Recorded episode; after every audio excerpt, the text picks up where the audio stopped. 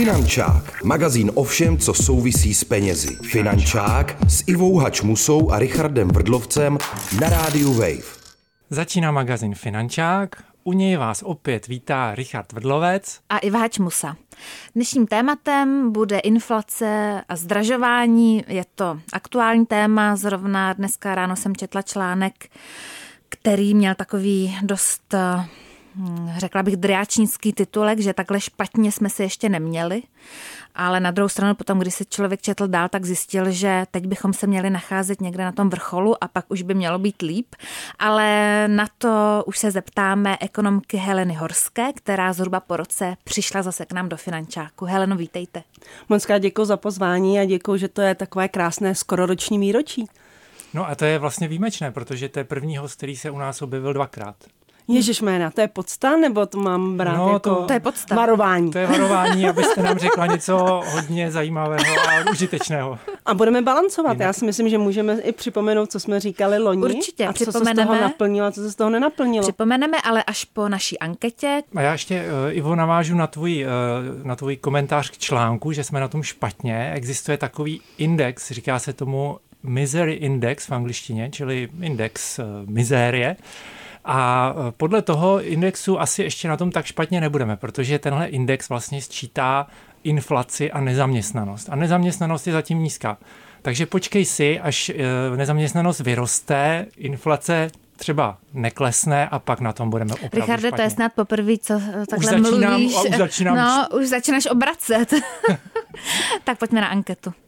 Jaroslav, 35. Pociťujete nějak eh, na sobě a své rodině inflaci, zdražování? Dotklo se vás to nějak? No já bych řekl, že řešíme trošku už jiný problémy delší dobu už od toho covidu. Jsou trošku jako složitější věci, ne zrovna teďka ta inflace, ale ta tomu jako dala tu třešničku spíš. Jako domácnost šetříte na něčem? No určitě, no, určitě. My to máme trošku složitější, protože malá chodí do soukromých školky, protože do státní nevzali, takže manželka pracuje a já jsem živnostník, takže vlastně jsme se rozhodli, že já budu hlídat malou spíš a manželka bude chodit do práce, no, takže to máme jen tak tak, no. Co se týká třeba potravin, které šly taky hodně nahoru ty ceny, šetříte nějak? Pocitujete to třeba, navštěvujete méně restaurace, kavárny a podobně? No tak dá se říct, že trošku jsme to omezili, snažíme se víc vařit, no, ale to jsme jako dělali vždycky, ta restaurace spíš výjimečně, když je čas chvíli volná, no.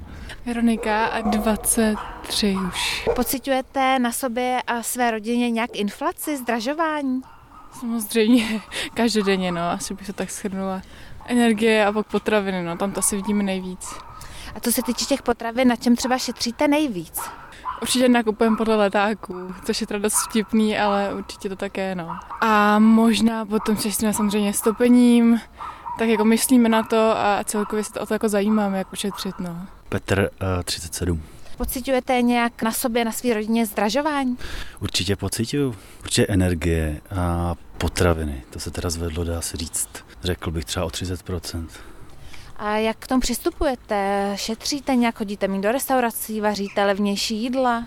Je pravda, že jsme začali jít vařit doma a máme malou holčičku, takže vlastně se to i s tím vlastně nějak jako spojuje, takže nikam nechodíme. A šetříme na jídle, některé akce a tak dále, takže levnější potraviny. Jak to vidíte do budoucna? Máte obavy z budoucnosti nebo jste optimista? Asi jsem optimista. Připomínám, že posloucháte magazín Finančák na rádiu Wave. S námi je to ekonomka Helena Horská. Heleno, jste optimistka jako pán vyspovídaný? Já jsem střízlivý optimista.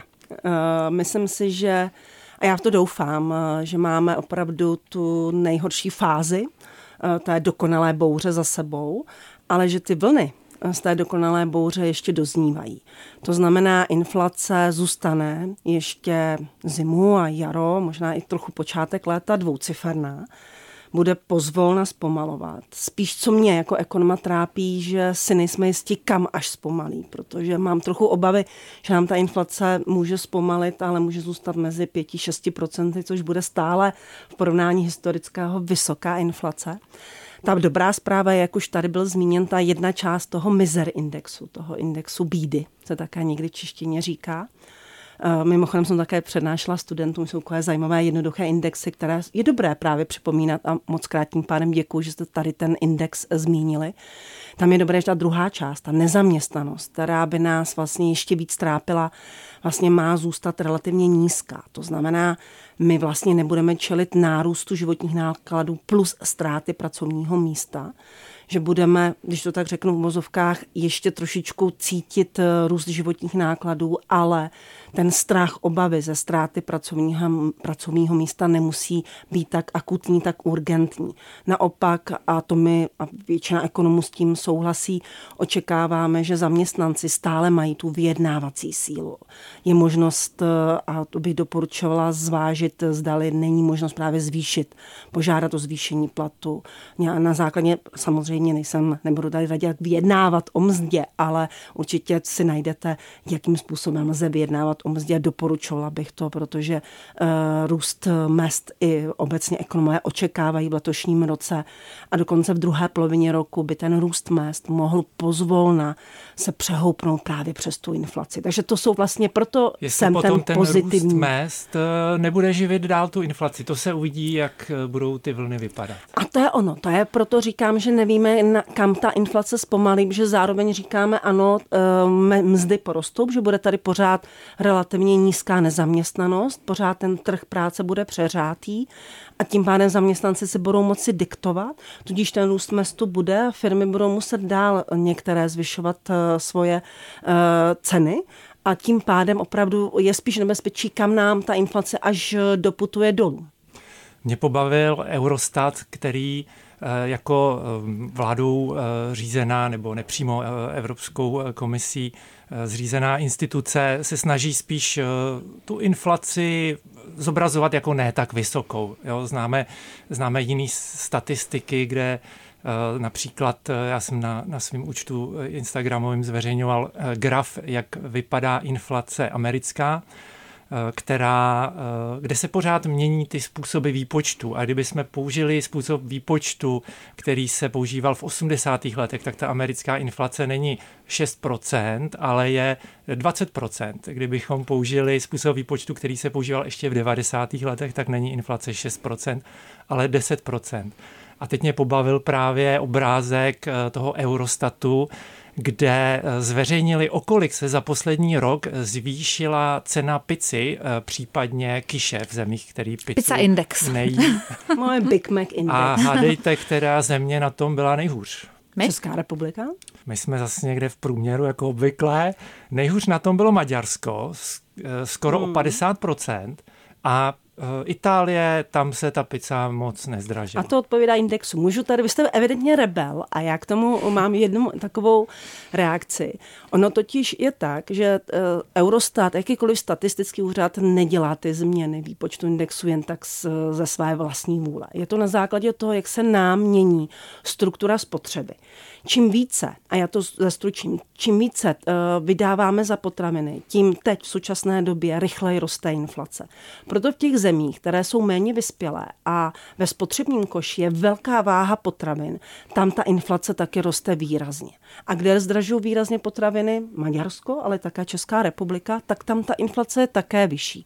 Ale naopak, jak se země vyvíjí a jak se ta, eh, ten, ta struktura spotřebního koše mění, tak vám roste váha služeb, která třeba teď tolik nezdražovala jako potraviny. Tudíž proto vlastně v, té, v těch Spojených státech amerických teď ta inflace je uh, nižší, než by bývala byla, kdyby ta struktura té spotřeby byla více ve prospěch potravin. Tak jenom na vysvětlenou, aby to nevypadalo, že si statistické dělají, úřady co dělají, co chtějí. No, Má to svoji logiku. Samozřejmě snaží se to udržet v nějakém rámci zdůvodnění, ale ale přeci jenom eh, třeba ty změny, které vysvětlují tím, že si kupujeme eh, stejnou věc, ale ona je vlastně kvalitnější, tak oni jakoby tu inflaci uberou, že vlastně se nezdražila až tolik, že to je kvalitnější věc.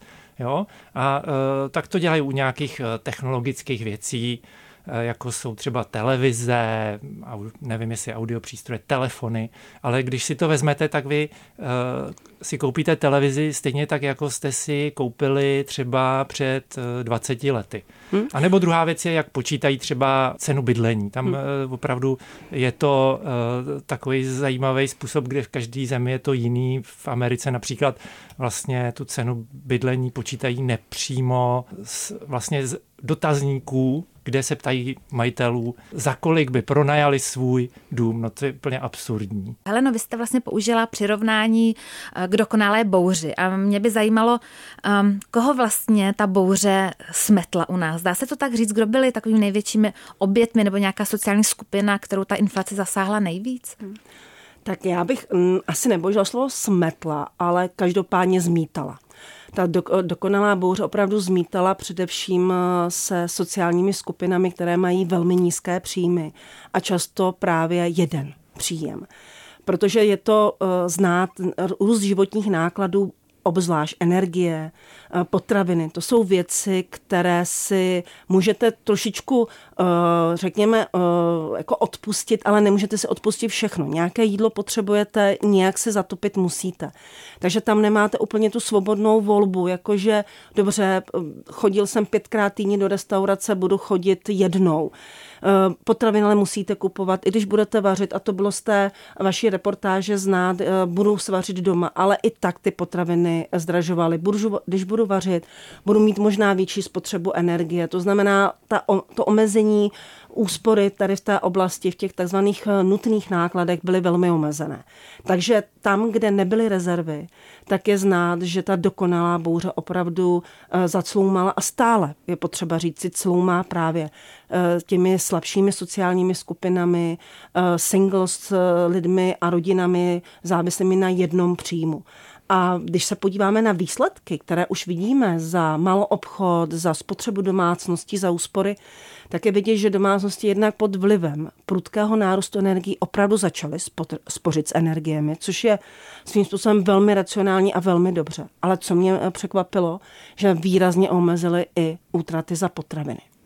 Logicky se to dá vysvětlit tak, že ty vyšší příjmové eh, domácnosti neutrácely možná za ty drahé potraviny, možná se vraceli k té, tomu standardu, a dokonce někteří výrazně omezili i to takzvané plítvání potravinami. Že se říká, že my Češi vyhodíme často jeden pokrm eh, během dne. To znamená, že to součtu, tak jedna třetina jídla nebo potravin, které nakoupíme, jsou častě, často zbytečné a často se vyhazují. Takže možná jsme se zamysleli nad svými výdaji, omezili jsme toto plítvání a někdy jsme možná šli ale na vrub kvality, což asi z hlediska zdraví není úplně ideální, ale omezili jsme. Já bych eh, doplnil vlastně ještě jednu skupinu, kterou to smetlo a eh, paradoxně ta skupina třeba si to ani neuvědomuje, a nemluví se o tom tolik, protože to nejsou lidi sociálně ohrožení. A je to skupina uh, lidí, a já jich mám okolo sebe hodně. Jsou to uh, babičky, tety, příbuzný, který mají uh, na svým spořícím účtu uložený peníze. A není jako málo běžný, že tam mají stovky tisíc, jo, někdo tam má právě vlastně celoživotní úspory tuhle skupinu, když ta ona je spokojená, oni dostávají 5% ročně, takže si říkají, je to, je to báječný, jako mám eh, na tom eh, každý rok eh, plus 20 tisíc nebo, nebo desítky tisíc navíc. Oni si neuvědomují. Ale bohužel to tak je, že pokud tady budeme mít tři roky inflaci, jako byla loni, což letos asi zhruba bude, uvidíme, jo. Takže tři roky 17% inflace, to je přes 50%. Takže během tří let uh, i s těmi úroky, co dostanou na účtu, oni přijdou o polovinu svých někdy celoživotních úspor. A to mi přijde tragický. A bavme se o reálné hodnotě. Moc krát děkuji, že tohle jste tady zmínil, protože ano, inflace je opravdu žrout. Žrout e, kupní síly našich úspor. Takže vysoká inflace je opravdu něco, co výrazným způsobem postihuje právě ty domácnosti, které spoří.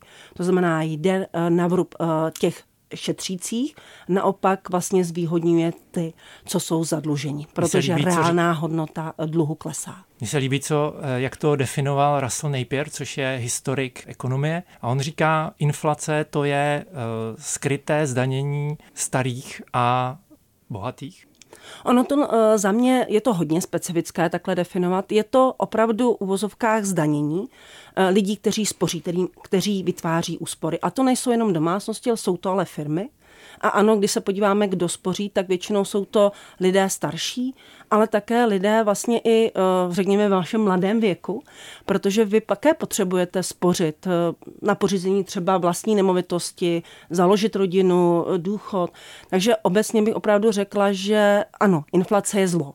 Proto také máme tady centrální banky ve světě, máme, měly by být nezávislé centrální banky, které by měly opravdu napnout síly proto, aby tady byla nízká inflace. Právě proto, aby nedělali to rozdělení bohatství mezi, eh, řekněme, ty zadlužené pro něž inflace je výhoda a pro ty, co uh, udržují depozita, tedy vklady, pro ně je inflace velkým zlem. Takže proto je tady centrální banka, proto my jako apelujeme, aby co nejdříve byla ta inflace stažena dolů, protože je něco, co tady nepřirozeně přerozděluje bohatství v té ekonomice a trpí vlastně ti, co tu ekonomiku vlastně jí dávají prostředky tomu, aby mohla růst, aby mohla investovat. A zajímavé je, že právě vlastně, eh, než nám takhle naskočila minulý uh, rok, tak eh, centrální banky se 10 let snažily o to tu inflaci zvýšit, což eh, jim někteří ekonomové radili a já s tím teda naprosto nesouhlasím s tímhle přístupem, který oni aplikovali. A samozřejmě výsledek je to, co tady dneska máme.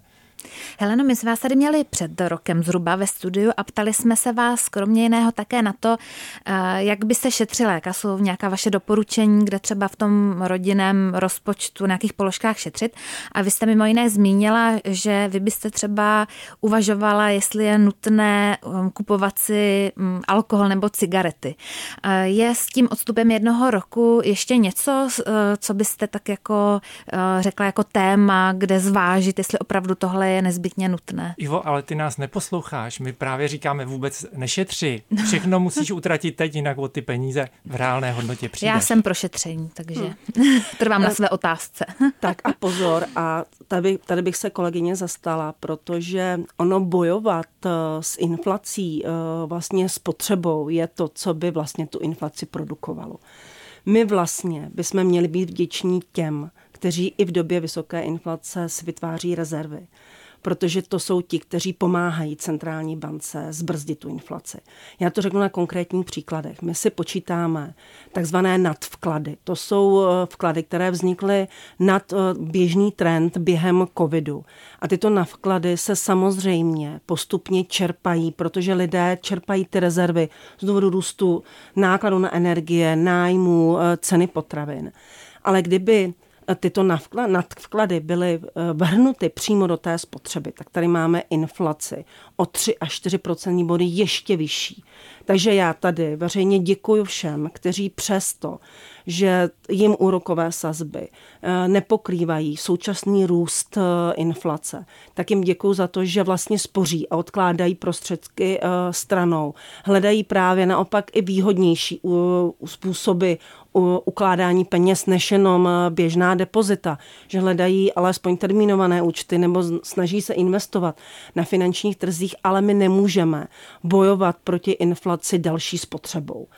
A když se bavíme o tom, když máte omezený rozpočet, protože Hele, čím no, dál tím víc. Teďka uh-huh. nejste v náhodou v radě nějaké české banky, protože ty lidé, kteří mají peníze na spořícím účtu za 5%, když řeknu ten příklad, eh, nechají je v té bance, tak eh, ta banka je potom za 7% uloží u České národní banky a inkasuje eh, vlastně bezrizikový příjem ty banky na tom šíleně vydělávají v tuhle chvíli. Jsem a jsem hlavní ekonomkou Raiffeisen Bank, což myslím, že je veřejně známé. Jsem také ekonom Národní rozpočtové, pardon, Národní ekonomické rady vlády. Eh, to, to možná bylo dobré říci hned na začátku, ale tohle berte tak, že to není, eh, můj názor není nijak ovlivněn eh, tím, co dělám. Myslím, že jakýkoliv makroekonom, který by byl i akademik, by byl nezávislý, tak vám vlastně vysvětlí, proč ta depozita jsou v době, kde je vysoká inflace inflace vlastně dobrá, že brzdí tu inflaci. To, že banky vlastně využívají toho rozdílu mezi eh, úroky, které mohou dostat eh, u centrální banky a které platí, tak si všimněte, že i ta konkurence nutí ty banky zvyšovat ty úroky, které nabízí klientům. A samozřejmě já i sama se těším na to, až přijde doba, kdy úrokové sazby z depozit budou bez problému být inflaci a budou překonávat inflaci. A věřím, že to v druhé polovině letošního roku ten okamžik přijde. Pojďme se ještě, Heleno, vrátit teda k tomu, eh, k těm položkám, na kterých může ta domácnost nebo jednotlivec ušetřit. Eh, s odstupem toho roku eh, ještě vyzkoušela jste si třeba buď na vlastní kůži nebo na základě zkušeností, dejme tomu jiných rodin, kde třeba ještě se je nějaká, nějaká rezerva v tomhle. Určitě navážu na to, co jsem tady říkala před rokem, to znamená omezit tu spotřebu těch hříšných potravin a hříšného zboží, ať je to alkohol, či cigarety, pokud to jde, ale je vidět, kde hlavně nám rostou eh, ceny a životní náklady. A to jsou právě ty energie, to je to nájemné, to jsou často i ty potraviny, protože ač se zdálo, tak zpočátku nám zdražovaly rychleji služby, ale teď jsou to právě ty potraviny. Takže ano, je to Přesně, otázka plítvání potravinami. To znamená, radši možná chodit častěji na nákup, dělat menší nákupy, ale nevyhazovat ty potraviny. Naučit se možná vařit ne podle receptu, ale podle toho, co mám doma. To je také docela zajímavý a možná i voříšek pro mnohé a je to takové i mentální cvičení, prostě uvařit z toho, co doma je. A myslím si, že a lidé, v té anketě už to zaznělo, lidé se vlastně přizpůsobili. Ano, budou vařit doma, budou vařit možná z lokálních zdrojů, eh, obejdou sousedy, ledat, co najdou, tuhle vajíčka, tamhle nějaké ovoce, nějakou zeleninu. Dá se jakoby takovýmhle způsobem drobnými ušetřit, ale teď v současné době bych asi řekla ano, ty největší položky, které asi nejvíce trápí naše domácnosti, jsou energie. To znamená, je to určité snížení toho teplotního komfortu eh, v našich místnostech, zamyslení se, jestli musím vytápět, pokud mám nějakou místnost navíc, jí na určitou teplotu, eh, jak zacházím s elektrickou energií, jaké mám zdroje, jestli mám zateplená okna, zateplené dveře, to znamená zainvestovat i do té nemovitosti, kterou mám. Pokud jsem v nájmu, tak se možná podívat, jestli by nebylo možné změnit nájem, pokud třeba ten byt už není úplně moderní, eh, profukuje tam, není tam ideální izolace.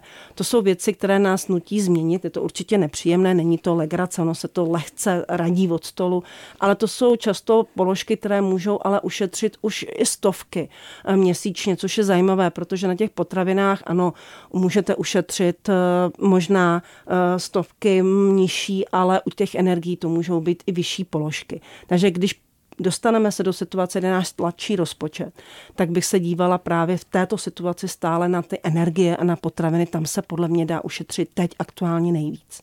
Mně vlastně se líbí, že jste zmínila to slovo změna, že vlastně člověk eh, nějaký svý návyky asi musí měnit a vlastně zaznělo to i v té anketě, kdy ta jedna slečna dotazovaná se tak jako smála, říkala, my teď hledáme letákový akce, což je trochu legrační, takže bylo vidět, že třeba ještě před rokem eh, se vysmívala lidem, který eh, jako hledali po obchodech podle přesně letáku. tak, že hledali to nejlevnější máslo v Praze a podobně, ale že vlastně už jí to donutilo nebo i i rodinu už taky vlastně se orientovat podle těch nejnižších cen, takže vlastně možná taková, řekla bych, je to obecná rada. z komfortní zóny. Přesně tak, tak, přesně tak, že prostě takový to mm, snaha nebo vlastně i nutnost se trochu přizpůsobit těm měnícím se podmínkám. Já vlastně říkám, že ceny eh, vlastně v té tržní ekonomice fungují jako trochu byč. Oni nás eh, jak si jak nutí k té změně, kterou bychom jinak neudělali.